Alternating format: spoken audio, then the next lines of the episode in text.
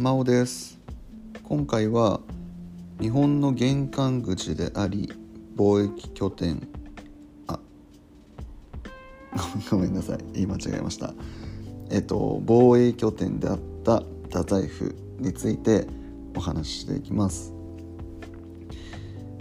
えっともともとその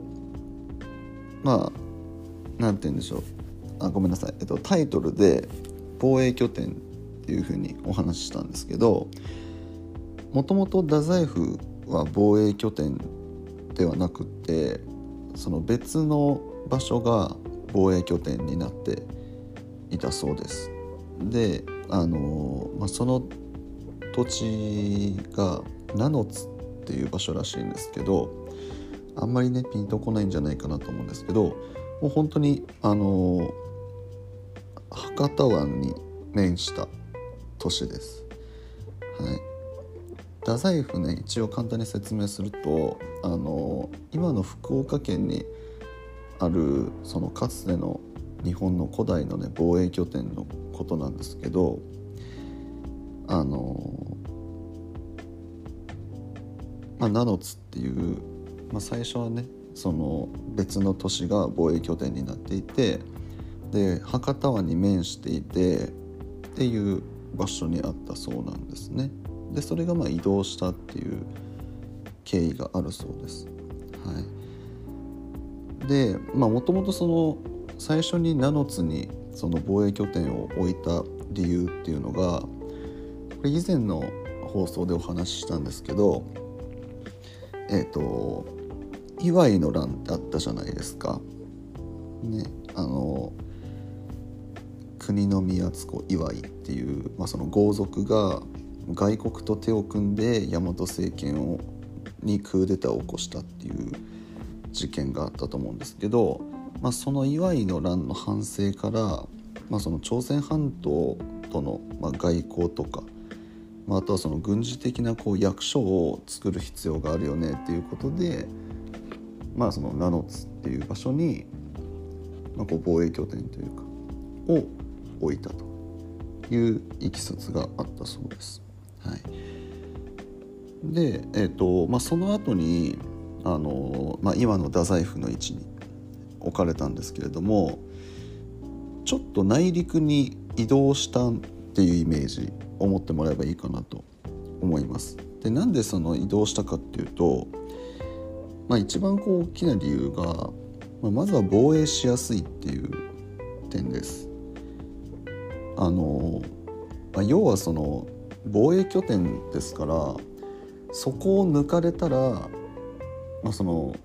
侵入をね完全に許してしまうわけじゃないですか。だから絶対に抜かれちゃいけないんですよね。でそうなった時に、まあ、その太宰府自体もその防衛拠点自体も防衛しやすいようにする必要があってでもともとのナノツっていう場所だとその本当にその博多湾にもう本当に面した場所にあったそうでそうするとその海沿いですからその開けてるじゃないですか土地が、まあ、だからその何て言うんですかね平野みたいになってるので、まあ、攻められやすいですよね。さまざまな方向から攻められるリスクがあると。はい、なので、まあ、それより内陸にこう拠点を置くことで、まあ、ある程度内陸に行くとねこう山に囲まれてたりとかもするので比較的守りやすいっていう、まあ、メリットがあったそうです。で実際こう今の太宰府今もね太宰府市ってあるし太宰府天満宮とかねもしかしたら行ったことある人いるんじゃないかなと思うんですけど今の太宰府市もですねあのこれ実際 Google マップとかで調べてみたら出てくるんですけど結構こう山に囲まれてるんですよ。うん、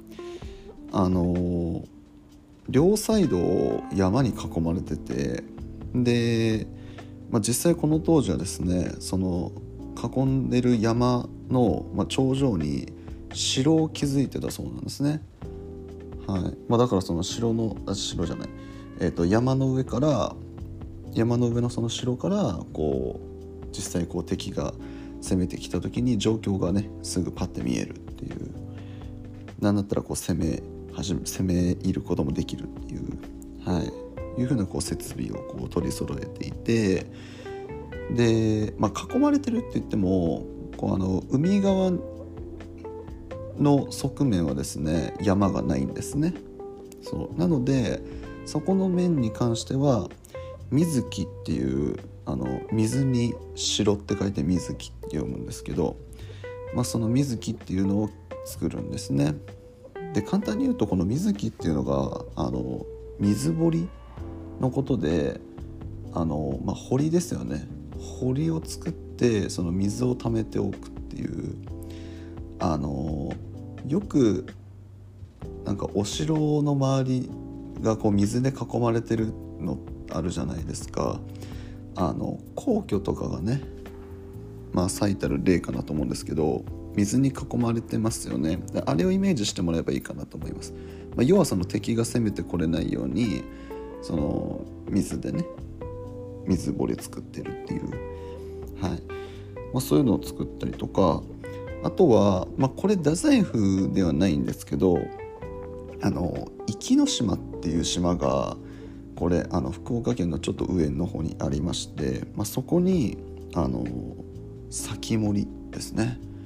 先森はこれ日本史で習う時にすごいインパクトがある言葉だと思うんですけどあの防御の防に人って書いてあの防人じゃなくて先森って思うんですよね。これは覚えてる人いるんじゃないですか？あなんかあったなみたいな感じだと思うんですけど、まあ、要はそのうん、まあ、僕はよく授業で話す時はこう警備員の人とかって よくこう言うんですけどまあ仕事としてはそういう仕事なのかなと思いますね。こう何かあった時のためにこう見張ってる人。で、まあ、何かあったら実際にこう出動する人、うん、そういう意味では警備員っていう人があのね例えが一番分かりやすいかなと思って僕は授業でそうやって例えてるんですけど、まあ、そういう先森っていう人を、まあ、置いたりですとか、まあ、実際これあの博多湾のね方にも置かれたらしいですね先森に関しては。はい、とかあとは飛ぶ火っていうあのこれ装置なんですけどあののろしあるじゃないですか。ね、あの煙こう火を起こして煙立ち上らせてこう、まあ、遠くにいる仲間にこう知らせるみたいなあれの,、まあそののろしを上げるための装置を飛ぶ火っていうらしいんですけど、まあ、それを設置したりとかしてまあその本当に敵が攻めてきた時を想定して、まあ、この太宰府ってのが、まあ、こう作られたみたいです。はい、そうここまでこうね僕もがっつりこう調べることがなかったのでそう山に囲まれてたんだとか、うん、そういう理由で移動したんだとかね、はい、そもそもナノツっていう場所にもともとありましたっていうことも知らなかったし、はい、なんか教えてる身ですけど初めての発見が結構ありました。はい